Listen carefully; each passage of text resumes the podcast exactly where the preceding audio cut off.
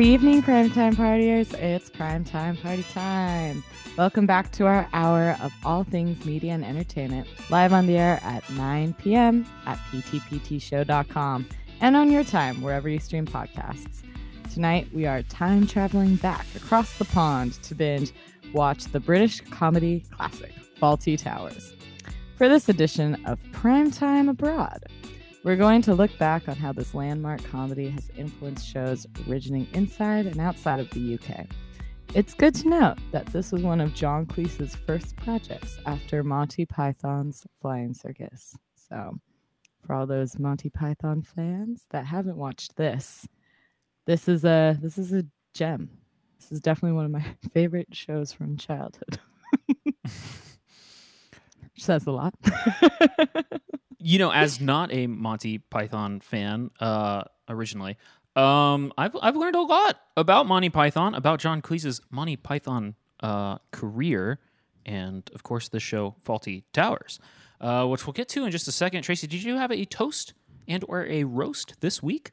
Oh yeah, for the toasts and roast. My toast for this week, or as it should I shouldn't say toast because I am talking about another breakfast item. Um, I actually haven't fully tried it yet, but I did eye it. But I was having a bit of a meh day and I got this uh, Pokemon cereal. They have Pokemon cereal? They do. What? And I really committed because they only had a family size, so I hope it's good.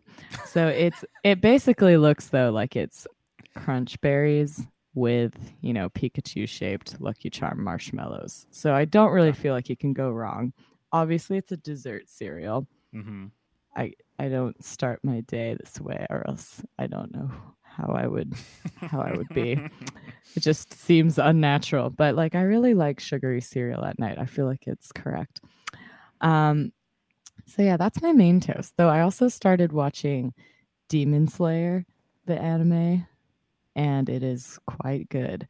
It's very interesting because it's like the art is very like high def, and I'll have to fact check it, but the voice actor for the main character sounds very similar to the voice actor who does the English dub for My Hero Academia. So I'm like, you guys are either the same person or just have some really similar like voice inflections because when they get a little bit like anxiety it sounds very similar, but that that could just be uh, a style. so, it could also be the well, same person. It could also be the same person because this does happen a lot when I watch animes where I'm like, this person sounds kind like for especially for the English dub, you kind of feel like this is the same person, but then you, you know, you second guess yourself. You're like, it can't be. And then you're like, no, it was. it was the same person. a lot of them stay in similar shows. So yeah, I'll have to look into that. But so far, I'm a fan. It's good. Don't have to ask know, you what it's about, right? It's Demon Slayers.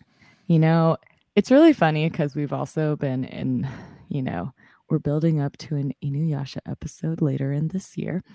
And it's definitely supposed to take place in a similar time zone. Like they don't, like Inuyasha specifically says, like they're in the Warring States period. This time, they don't really say anything, but they're in like traditional clothing and they are slaying demons. And in Inuyasha, they have like those demon slayer tribes. And this is kind of one of those. So you're like, or the in this show they call it the Demon Slayer Corps.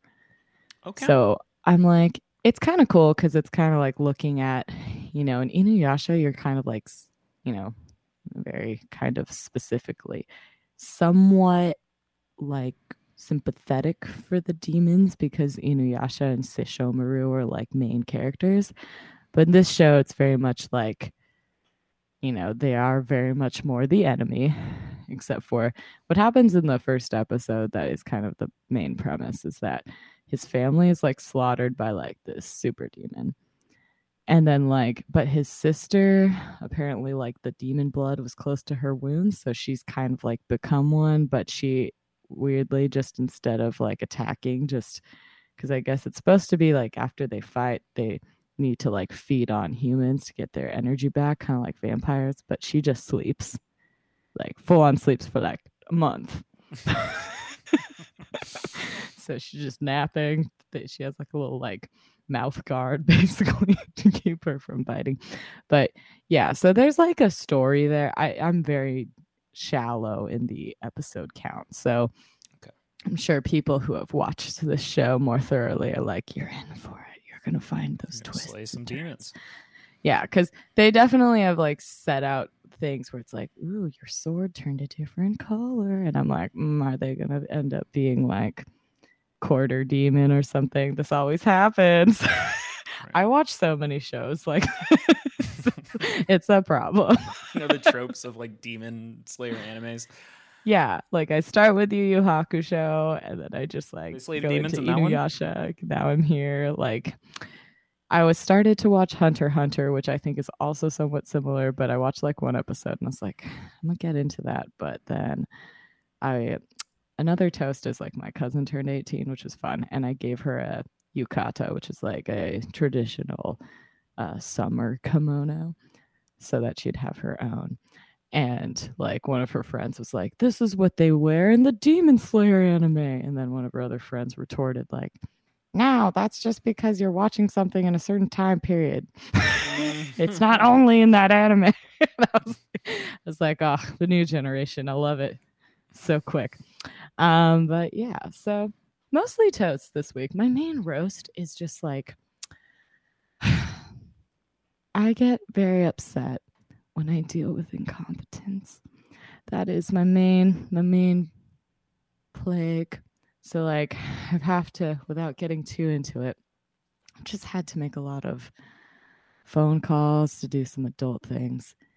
And there's just people who don't answer their emails on time or correctly or just don't give clear instructions. And from a work perspective, I just get very annoyed because I'm like, if I acted like you, I just wouldn't have a job. Yeah, that's always the worst for sure. And then I'm like, and you're in an industry that makes way more money. What's going on?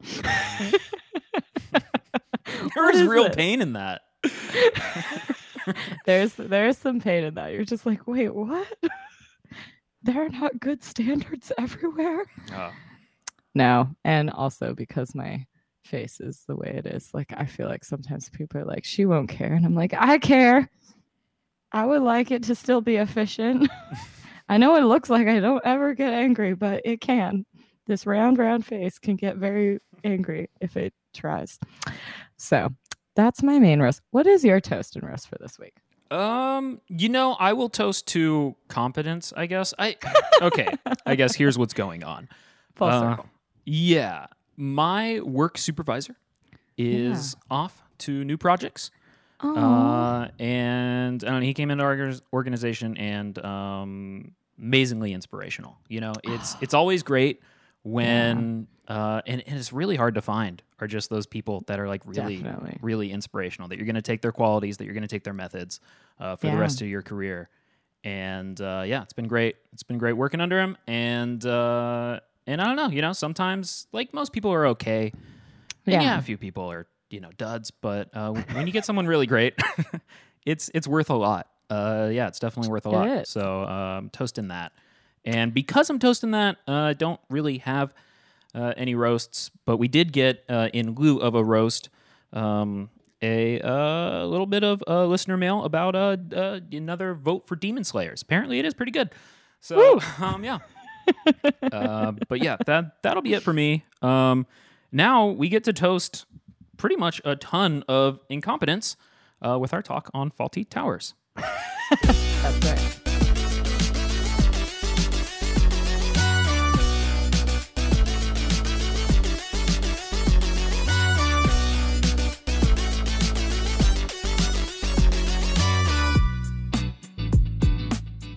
That's where we come back in and we talk about Fawlty Towers. And I'm gonna let you take this one away because you know the show pretty well, don't you?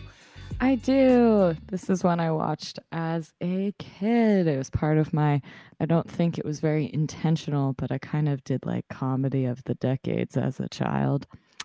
I think my parents didn't love like children's shows. So they were just like, we'll just have you guys watch older shows that we One way to deal with that. that are like, you know, not going to be explicit or profane in any way. You'll just have lots of dry humor that no one will understand until you're an adult. Um, so Fawlty Towers. This is obviously a comedy. It is about John Cleese stars as Basil Fawlty, the manic and much put upon hotel manager whose life is plagued by dead guests, hotel inspectors, and riffraff. And this is the official logline from Netflix. Series creators are John Cleese and Connie Booth, who were married at the time of the show being created. They parted ways after season two. And then the main cast as follows is John Cleese as Basil Fawlty, Prunella Scales as Sybil Fawlty, Andrew Sachs as Manuel, Connie Booth as Polly Sherman, and Ballard Berkeley as Major Gunn. It aired from 1975 to 1979. It has two seasons, or as they would say in the UK, they had two series and 12 episodes. You can currently watch it on BritBox and BBC, and also, you know, there are some definitely uh, YouTube episodes that you could find if you were in a pinch, you know.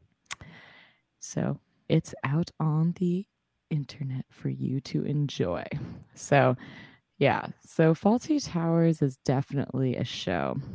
And I think a lot of our discussion will be around this before we go into our favorite episodes and moments.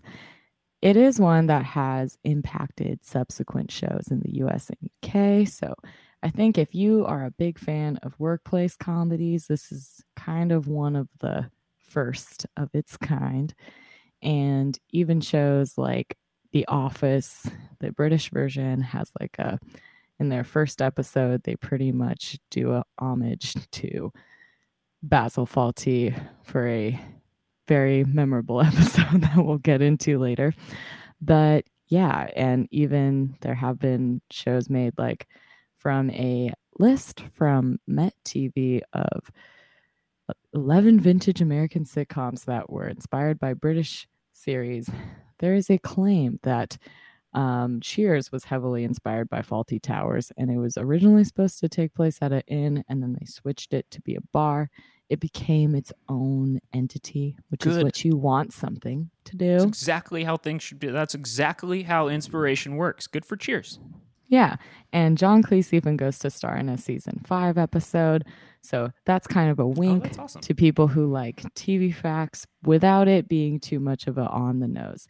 That being said, we've obviously seen things like The Office where the American version is very similar to the UK version with cast, but again, it becomes its own show because it's still very different and has a different energy from the original. So, getting back into it, it's just, I don't know. I feel like we're talking here on a Monday night, and Fawlty Towers is kind of like a show where every episode is they're all having a case of the Mondays in this in this inn, and you know, there's de- definitely probably been situations where you'd love to handle a a work dispute the way Basil Fawlty does, but if you did, you probably wouldn't be staying at wherever you're working for that long because you know he is his trademark is definitely flying off the handle and mouthing off sarcastically to guests, inspectors, guests and inspectors. It's it's funny because they happen more than once. So yeah, Daniel, what are what's your history with this show since I know you watched it for the first time for this episode? I probably knew this existed. Um, I knew John Cleese existed. He's the emotional crux of the 2004 film Shrek 2, but Ooh. I don't know him apart. Like, you know, Monty Python was on at Friends' house, and I'm pretty sure I pieced the entire movie together just by going over enough times. Uh, with that said, yeah, I, I had never really thought that the first sort of workplace comedy that would have inspired the British versions of The Office and, and other workplace comedies to, to, to come uh, would be this show, uh, would be a little show about a little inn. Uh, so this is really my first week with the show. Now, that said, this is a pretty fun show to study. Yeah. Uh, you know, despite the fact, and, and your parents, I, I, think to their point, it's a very loud, very physical show. Uh, so, so there, there, there's, there's a lot to sort of ingest, even if you're not catching all the, all the wit. Um, yeah. But uh, yeah, this is this is one that's like really fun uh, behind the scenes. Uh, yes. so like the, the in in the character of Basil Basil Fawlty is like what really makes I guess it all like that, that that's what a lot of the love towards this series comes from. Um and it's so fun to hear the story of I guess that they were working on Monty Python and they were having dinner at at this hotel uh, called uh, what is it? Is it the Glen Eagle? Yeah, Uh, Gleneagles in Torquay, I think is how you say it. But yeah, it's in Devon, England. And the hotel manager, uh, who he's name dropped like a billion times in his career, Yeah. David Sinclair, was so insanely rude to them and so off putting in all of their interactions during their time at this hotel uh, that they ended up making quite a, a bit of their career based off this guy, uh, which Yeah. is kind of fantastic. That's that's it's uh, that's classic sort of writing, right? Is just the finding, observing a, a character in real life. And as I understand it, they brought that character to the screen uh, with an episode of another uh, like sitcom that uh, John Cleese was writing for. And one of the execs, uh, apparently the the character played him so well, and he was written so well on the one off that he was on whatever show he was on. I forget the name of it. I guess a network exec told John Cleese like, "Hey, there's there's a series in that character," and eventually Connie Booth and and John Cleese wrote the series to it. Um, but yeah, I don't know. Uh, the the character of Basil Fawlty and his his rage building up to to a climax every single episode of him trying to manage this little inn, um, and finding everyone around him incompetent in his own incompetence uh, is a delight, and it's a delight to see that it's from such a fun experience uh, that these people actually had, and that this character, uh, that this person, um, was able to sort of affect them so much that they shared them that they shared him with the world, and now we all love him.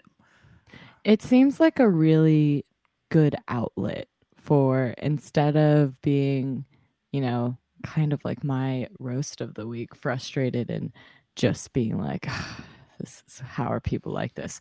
What if you just like wrote a script and it got picked up? Right? and you just like embodied these kind of, you know, people who are theatrical in real life kind of characters, even if they're negative. And then it's you, you kind of, you know, I guess obviously if you're at like this person's rank of, you know, comedian, writer, etc., you're able to just take that even higher. You're like, I can just be him. Like, yeah. I can just channel that specific person and just put them in all sorts of, you know, both larger than life, but very realistic situations. It's one of those kind of similar to like Seinfeld, where you do think like, "Ah, does this happen to people all the time? But then it does. It does. and it's, a and that's like the thing where it's it like- does. You know, people have been to hotels with a rat that's present. And, you know, they even have shows or like movies like the movie Chef, where it's all about, you know, the kitchen freaking out and setting up a meal for the food critic that's always, you know, under some sort of disguise. And that's kind of how he's trying to figure out in the hotel inspector episode of like, who's here is like the actual hotel inspector and do I have to just cater to anyone who's like extra, you know, picky and particular for today? And, you know, I, I okay, so we're talking about the hotel inspector episode. All This right, one's yeah, one of my favorites. Um, this one and, it's good context too for the Basil character because It there's a lot of motivation in the only people that this this person is remotely respectful towards are the people with any sort of power above him that has power over his establishment, over his miserable life that he can't escape, nor does he seem to want to. Uh, No. Seeing that the, those are the only people that he'll really sort of like buck and be a professional manager towards, uh, all while he's particularly like in watching him fume uh, while he's basically annoyed at every interaction he's having Um, and as the sort of the the dining hall or, or the restaurant in the hotel, everything is always going wrong between everybody, always ordering there. Uh, but in this particular one, he has a little more restraint, and and seeing that because he believes all these people are wrongly, uh, turns out none of them are, but hotel inspectors, um, is pretty hilarious and and pretty telling. Um, yeah, it's it, the best moment I think is towards the end where he realizes two of the most kind of like over the top needy customers were both not the inspectors and one of them who was maybe a little bit more pulled in he kind of let him go and then the guy who was like you know asking to have all these you know special like i won't eat anything that's not fresh so, oh, were the f- peas frozen in this? Then I can't have it. I'll just have a cheese salad. He's like, What do you mean? Like, just give me fresh cheese. and he's asking to, like, can I reserve the TV at this hour to play this, like, bird sitcom or not bird sitcom, bird documentary on the BBC? And you're just like, like this person, it's definitely something where you're like, they've overheard this conversation happening. And we're like, we got to put that mm. in an episode.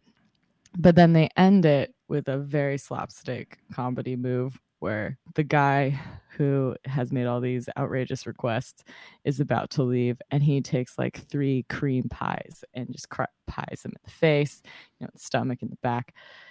And then as he goes in to check in these three people, he's like, Yeah, how are you doing? And then he just kind of like realizes all of a sudden that after he just moments after he'd pied this guest, that these three people who are looking at him are definitely the actual hotel inspectors. and he just does a guttural scream as he's just like, How are you doing? Ah! So, yeah, it's those moments are funny because you can kind of see the influences of, you know, Monty Python is known for a lot of just kind of like classic, you know, slapstick comedy of just, you know, you know, and taking kind of you know, nods from older TV because like the pie in your face is very like, you know, Three Stooges type deal. So I think that they do a good mix of doing these kind of like, would someone actually do that? And then mixing it in with the good humanistic reaction of like, oh my gosh, I just did that and now I'm in trouble. they don't really have too many consequences come in, but it's also like when you think about hotels too. And it takes a lot, even, I think, because, you know, hotels are there because you'll need to stay sometimes if you're just like, you know, especially in like the countryside, like there's not too many to choose from. So I think they're able to kind of have enough of these scenarios and still keep their doors open. At least that's what we're we're told to believe in the Fawlty Towers series. So, yeah, the Hotel Inspectors is a great one to watch from season 1. It's definitely one we would we would recommend. Another one that I'll recommend and the other thing about the Hotel Inspector that I think is kind of funny too is if you're someone who likes Gordon Ramsay's kitchen nightmares, it's kind of like you're on the side of the kitchen That's a good way to put it. That's a good way to put it. So you're just like watching everything unravel in the background and them trying to keep it together and not get in trouble, which happens multiple times because there's always someone here to kind of be like, I, it's funny because they're all supposed to be adults, but in this show, they're definitely acting like, how are we not getting in trouble today by someone, whether it be the customer or or an authority figure because it's true it does seem like basil obviously is not a fan of authority figures but then he's like very worried about you know anything actually happening to the inn so then he'll kind of switch gears and put on a good face when yeah. someone someone there to catch him. I so love. Other, oh, yeah. sorry. I love all the times that like him and Polly, uh, Basil and Polly are at odds, and yet they have to come together all, all the time. and especially in the hotel inspector episode where Basil yells for for the guy to shut up. And, and he kind of talks back, or the guy kind of talks back to Basil, like, "What did you just say?" And him and Polly have to sort of like do a little bit, a, a, little physical, like who are we talking to bit um, that gets you know the this customer on their side and and gets them to start blaming the chef for the problems and whatnot. And uh, it's it's definitely one of those kind of fun like everybody in this hotel is pitted against each other until they're forced Oh, to yeah. join forces based on some ridiculous happening. Uh, Yeah. it's especially fun with characters like Polly Manuel. Oh So- yeah, they're great. And another one that's fun is gourmet night. So gourmet night is supposed to be that it's kind of like these people keep coming in and complaining about the food. So they're like, "We'll do a night where we make like really nice food." But what's funny is like the hotel is clearly like not equipped to make really fancy food. So they'll have things where like Polly will bring someone something and they'll be like, This is great. She's like, Don't tell anyone about it. We can only make one. And then there's like a kid that was seated at the table and complaining that like none of the chips are good and he really needs salad cream, which is I think like similar to a ranch dressing type situation. Hmm. And like he it's I think kind of relatable at this point of my life. But like this kid is being like super rude to Basil and obviously he is not having it with like a kid who's being overly mouthy of like all the food here is shit. And and you do like watch him kind of talk back and get at this kid's level and go yeah it's it's pretty bad when you see that happen in real life because no one can really do anything. And you just kind of sit and go like we feel bad for the waiter that the kid's being mean to him. But it obviously on Fawlty Towers they they hype it up and go oh no this kid is going to like have a full-on argument with basil and have no fear. And then the mom kind of is like well what kind of establishment doesn't have salad cream? And they just go in in on it. And it's definitely another one of those episodes where yeah the staff is always at odds with each other until the guests start attacking the the staff. And then they're like ah now we must team up but weirdly enough and i don't know if this happens Hmm. in a lot of shows but my favorite episode is actually the last episode of the entire series which is basil and the rat so for this one, that kind of wraps up a lot of where the show is going. And after we chat about this episode, we can talk about some fun facts as well as some other episodes. But just since it's like the final episode, you do get a lot out of it. But basically, Basil and the Rat is that Manuel allegedly has this pet Siberian hamster that is a white rat that he keeps in the kitchen. And that just so happens when this, you know, friendly pet is revealed, that is also the health inspector coming to inspect the hotel. So, Daniel, Hmm. how did you feel about this episode watching it for the first time? It's a great one to end on. Uh, this is one of those episodes where, and they knew it was ending. They only wrote six episodes for for each series here, and uh, so they definitely knew that this was going to be the the last produced one. Um, there are a lot of fun facts about this episode in particular, and and the second Yes. series. Um, this this is also the only episode to have a pre-recorded scene, uh, due to the rat. um, but so, th- so they have an actual rat running around the stage with them. But uh, something something that does make this a, a somewhat special episode is that it does. It, it, John Cleese sort of describes it as as this big ensemble effort. And Yeah. it really is. It, it's really encompassing of absolutely everybody in the main cast at this point. Uh, at which point, there's kind of two new people here in season two. There's this major, uh, though I guess he's in season one, but they, they keep him around pretty consistently in season two. I wasn't They expecting do. to see him so often.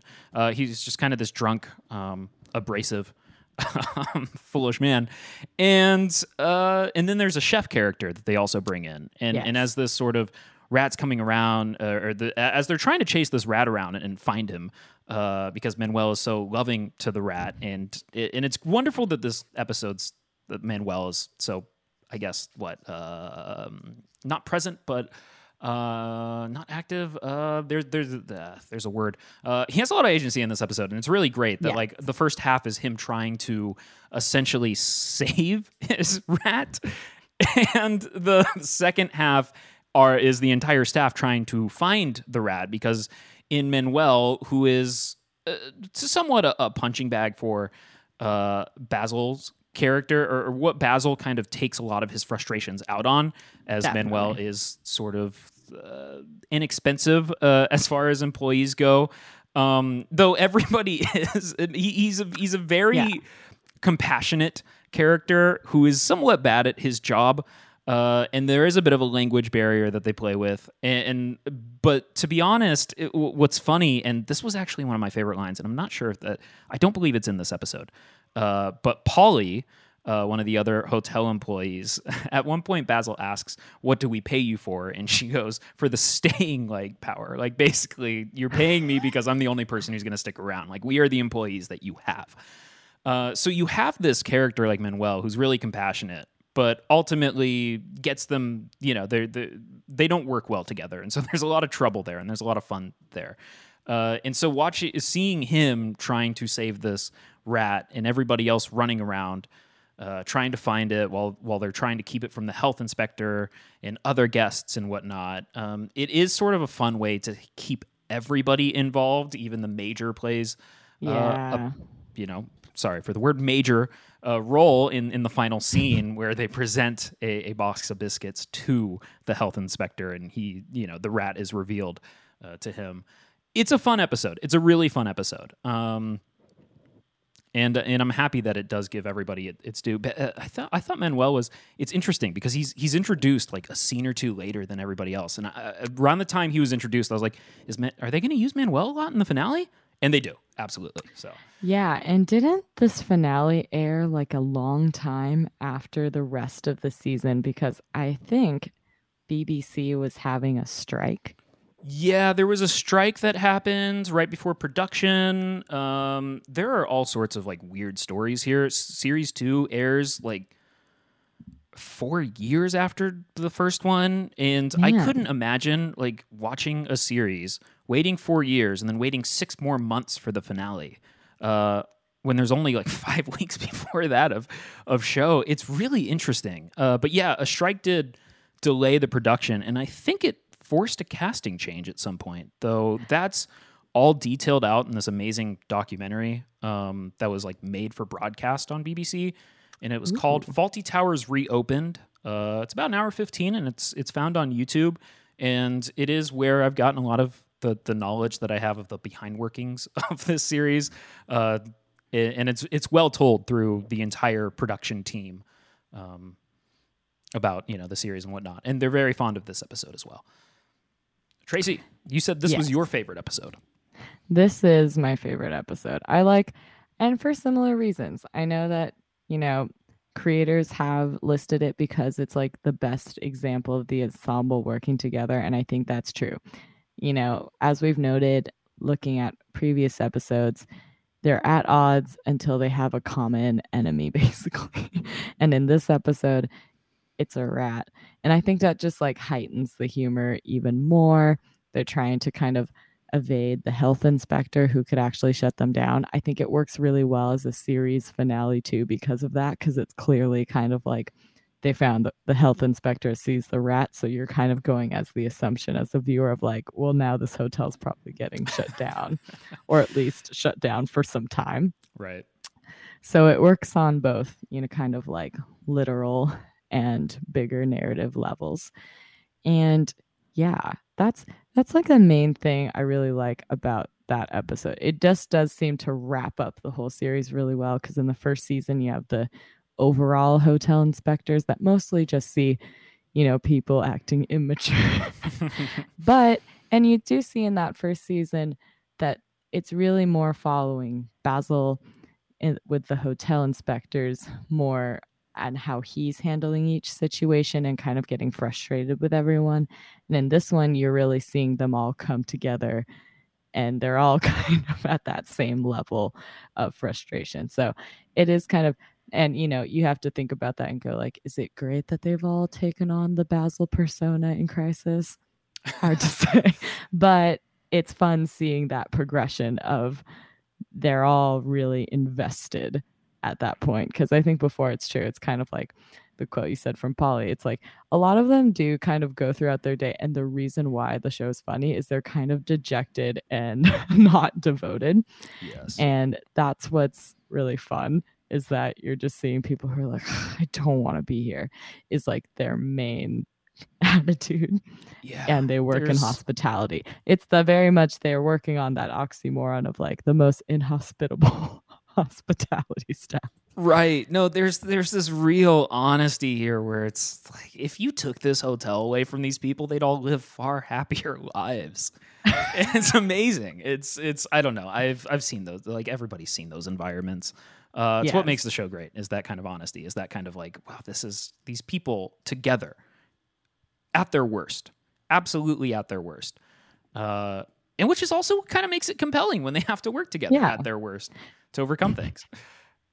Yeah, you definitely get that same feel that you get from a lot of dry comedies that you see made later on of when you relate to the characters on the show, you're not being your best version of yourself and but at the same time that's why it's an authentic show is because everyone has those thoughts in those days where they're just like i do not want to deal with this. I would like to take the low road. And that's you know that's where basil only takes the low road. There's no way where he just lets anything go. It's always like i have to have the last word. I have to you know duke it out with whoever. So yeah that's that's why the show is very comforting in a way even though you're like it's not comforting in the way that i would think about. This is a hotel i'd want to stay at no, not at all. this is the hotel you want to check out but yeah it's the show has made more recent news with the episode of the germans which is another very edgy episode of comedy it's weirdly listed on a lot of like directors and creators favorite episodes of television but it does rightfully have a caveat for using a bit of offensive and dated material but basically it uh, goes through basil having german guests and him making having a concussion and then must making many world war ii references at their expense. And it, you can watch the episode to see it go through. But yeah it mostly was a topic of discussion because bbc wasn't sure if like other streaming platforms like HBO Max and Netflix if they should take certain episodes off that they weren't sure if viewers, you know, could get the wrong idea from. They took it off initially.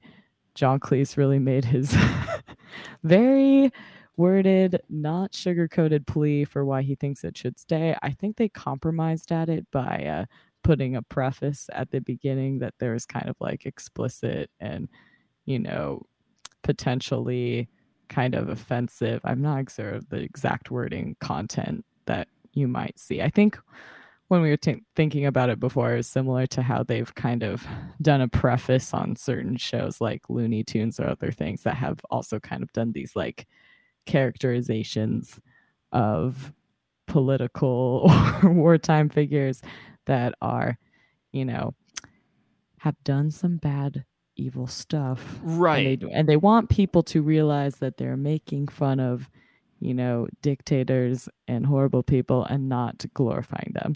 And so they just want to make sure that you know people get the correct idea that it's like we're making fun of this not making you know a spotlight on it is i think the the best way to word this. But yeah it's, it got a lot of heat because of that and then i think the bbc made a resolution on how to frame how that episode is presented but it's I think is a pretty uh, memorable episode from the series no matter where you where you look at it Yeah, uh, yeah, absolutely. Uh, it, it is memorable. It's one, it, and through all of this, we're not even talking about the amazing segment about the fire alarm versus the Yes. burglar alarm while they line up all the guests to try to do a drill about it. Um, I yeah, definitely. Like the the file got pulled down. Uh, they put a disclaimer. Obviously, like when you're making fun of someone who, you know, obviously uh, they're making fun of the, the people saying the bad things. But because it was made in 1975, they're using language that we have done away with. Uh, Yes. So that black, you know, the little the screen that air that airs right at the top of the episode that tells you to brace for it. That's that's totally fine. Um, but yeah, it's and it is. It's a it's a fun zany episode. Uh, and it's a little wild, and it's definitely it's it's it's definitely was something pushing the that envelope then. It pushes the envelope now. yeah, you're not going to see it in any remakes. definitely showing how you know outrageous the writing and this cast can be. Yes. and you know you're getting you're getting all of that. And it is good to contextualize that it was in 1975 so they're making fun of things that you know in a way in that time period that they you know it was still edgy then. But they also yeah i think throughout this show if you are watching fawlty towers they do definitely have since it's an older show references and verbiage that would not fly now right. Our you know the, the the the you know the way we navigate conversations uh, with certain older family members or grandparents. You know, it, just imagine the way that they were navigating conversations with their older family members. exactly Uh, those are the characters that you have air in this episode. Uh, and, yes um, yeah, but otherwise, it's it's it's a pretty fantastic, loud uh, romp of an episode. Really, yeah it, it shows the brashness of this show which is which is a big part of the character of this sitcom is kind of like they're always going to go to the extreme. They're always going to say the worst thing at the worst possible moment and make their guests feel as unwelcome as possible. Yeah, with with the exception of you know the major that just decides to be a long-term guest and you're like i guess you're just very into this environment. You know there's certain episodes and that where they have like the thing where they find like the dead body in one of the rooms and that's actually a premise that comes on Schitt's Creek later where they're running the motel and you know they're like someone hasn't checked out and then they inspect the room and it's a very older person who had died in their sleep and you, you do look at how like Schitt's Creek is mostly about the entire town and the family and not so much about the motel. But if they made a show about the motel it does play a similar energy to Fawlty Towers. That being said Schitt's Creek's very smart and very like I would say more progressive right. in its writing and fawlty towers is almost like i wouldn't say the opposite but it's it's just like a very different tone. So you're just getting like different ways to kind of do the lower budget hotel experience because when you're looking at this the fawlty towers you're not thinking like people are coming here for a luxury stay. No, it definitely seems like you know the kind of hotel that maybe has like a denny's attached to it or something and if it was in the us so yeah it's it's a really good time. It's i think a lot of the fun facts are behind the scenes like the fact that you know we've mentioned before it's based on this Gleneagles hotel in torquay where john cleese stayed at while filming monty python's flying circus. And yeah the hotel owner donald sinclair he's used as his name for an eccentric billionaire character if you've ever seen the movie rat race as well. So he was really attached to this this know, person really made a huge impact on his life where he's like i'm just gonna make this guy like into so many characters throughout my career. And yeah it said that each script took six weeks to write five days to rehearse and one evening to record in the studio in front of a live audience which is a pretty quick turnaround time when you think about it. So that being said there were four years in between those. So maybe those weeks were pretty intense. Um yeah and a lot of these facts i am getting from the imdb trivia section. We will include all of the links in the show notes. But yeah even as the series progress one of the kind of easter eggs you can look out for in the beginning is that the letters for fawlty Towers will be rearranged and misspelled. So some of the variations you might see are watery fowls, farty tower, flay otters, fatty owls, warty towels, flowery twats, and farty towels. So lots of lots of gross out humor for there. And yeah, they were they were apparently, according to this trivia, production team member supplied the hotel sign anagrams supposedly left by aggrieved paper boys. um, yeah. And so Uh, makes They sense. That's who have- yeah. That's who Basil would be fighting. Absolutely. yeah. So yeah, it's it's fun to see how this show has, you know, really s in a way, I'm I wouldn't say it stood the test of time because yeah, there have been definitely critiques of some of the some of the mentions within the episodes, but it is one that really started something for workplace comedies, definitely of the dysfunctional nature. and how those became such a special place in our streaming platforms because I have to say, I think if you look at a lot of the shows we watch now, it's, you know, you're looking at a lot this kind of character setup and these kind of situations where you're like, you know, this stuff keeps happening again and again. I even think about shows like Superstore, where, you know, each episode is kind of something catastrophic has happened in the store. And as much as, you know, people are kind of like, you know, how does it always go to this extremes every time something like this happens? And I kind of find myself going like, maybe not externally, but internally, I think it does. so I think it's very cathartic to watch Basil kind of like have these outbursts that everyone would kind of like to have when they're being slighted in some way. But, you know, you're mature enough to know that you can't always do that in every situation. I think that part's fun. I think if you're looking at, yeah, the way he interacts with Polly and kind of how she shuts him down sometimes, you're like, that's that's pretty fun. And knowing their dynamic in real life. And then, yeah, Connie's character, some of the comments they make between the two, you are kind of like, ooh, that uh the, those are some harsh words between the both of you. But I also like that regardless of what kind of like snafu they've had argument wise, she usually just kind of like gets on the phone, cigarette in hand, and it's just like, nah.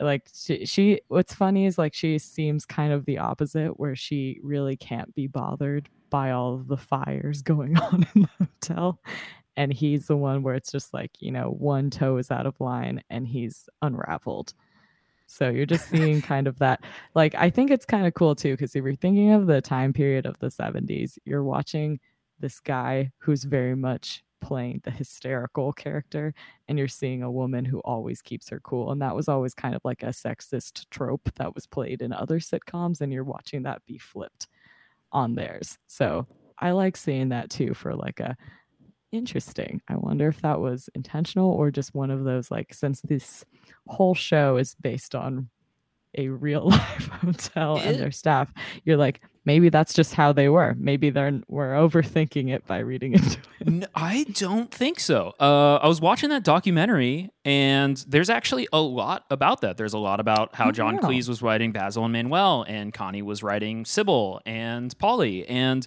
there's actually a good amount of that documentary that gets into uh, Basil and Sybil's marriage and what it means that they live in twin beds next to each other and like the sexless life of Basil and like why Sybil's sticking around. And they really do dive into all of that and like what's behind it. And it's actually one of the more interesting parts of the, uh, of, of the documentary definitely. Uh, something I definitely recommend uh, if anyone's at all interested in in fawlty towers and, and wants to hear more like this is it, it is really great and it does shed a lot of light. Um and, that's it's it's really fun when it gets into that.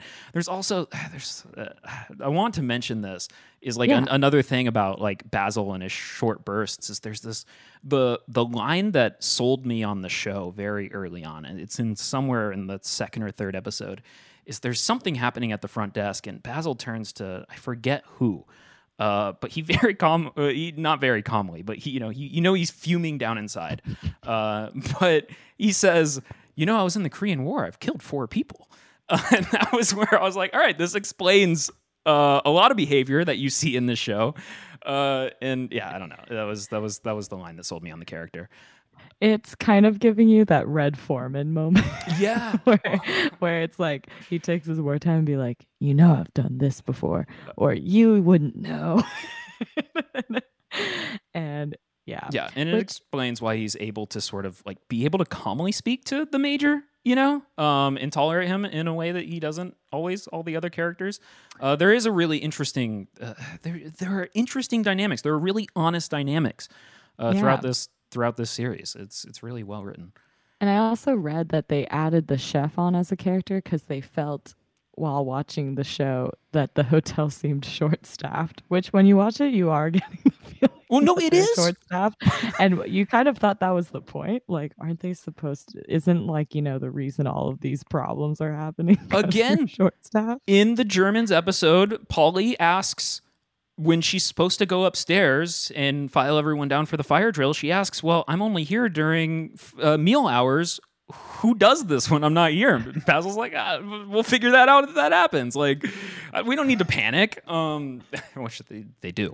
Uh, They just never have a backup plan or are organized, which is why It's so easy to take a thread and completely, you know, unravel any sort of structure that they have, Yes. which is what happens every episode. Someone is able to pick out a thread just by, you know, ordering a different dish that they're like, "Mm, but no one orders that.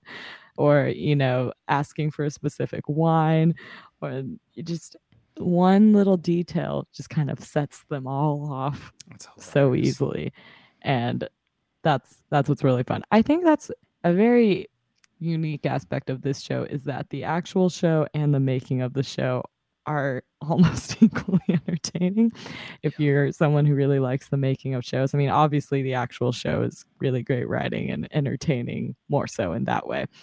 But the kind of fun facts behind each one if you're you know and I think if you're watching, not watching, listening to this show, you are probably a TV nerd like we are. It's pretty fun. It's pretty fun seeing kind of like how each episodes came to be. It's also, I think, the fact that it really did come from this actual experience they had and became so much bigger than just being annoyed at your hotel stay. Instead of writing a Yelp review, write a sitcom. Please. Yeah. So yeah, that's our that's our kind of pitch for you guys to rewatch Fawlty Towers where you can because it's it's one show where when you watch it, I feel like you can understand other shows really well. And also if you know, similar to watching you know, animes and wanting to get that movie afterwards to just kind of stay in that world longer. I think that's kind of like the documentary for this show works well like that too. It's kind of the like you're like I'm I kind of need a little bit more from this from this era. You can get your your fix that way too. And, and it's kind of probably similar if you're a huge Monty Python fan. You're like, I want to see a little bit more John Cleese. It's like, well, here you have it. You have him in this. And then he goes on to make a lot more stuff. But And I can Yeah. attest, if you have not cashed in your BritBox seven day trial on Prime Video, uh, series is only 12 episodes, and uh, Yeah. you can definitely do that within that amount of time. I that's Fawlty Towers. yeah, And that's primetime party time. Where can you find us? You can find us here at uh, ptptshow.com Monday nights at 9 p.m. Thank you for joining us. This show couldn't have been made without the following amazing people. We're talking our artwork was done by Fen. Find her at Fen Latte on Instagram. Our theme song was done by Jay Wright. Find him at jwrightmusic.com. Uh, website, uh, thanks to Coco. Uh, you can find previous episodes of us on Apple, Spotify, wherever you like to listen to our podcasts. Uh, hit us up by sending us an email at info at ptptshow.com on our voicemail on our homepage, chat box on the homepage. Uh, if you want to rant, roast, and rave, we are here. Uh, you cannot visit the Fawlty Towers set hotel. It burned down in the early 90s. But if you're looking for a Fawlty Towers esque experience in NoHo, uh, there's a fish and chips place that I won't tell you about. Uh, because I'm embarrassed that I've actually gone there. But it is the full experience, uh, complete with uh, some great Yelp reviews like Pray I Make It Through the Night. Uh, that's prime time, party time, Fawlty Towers.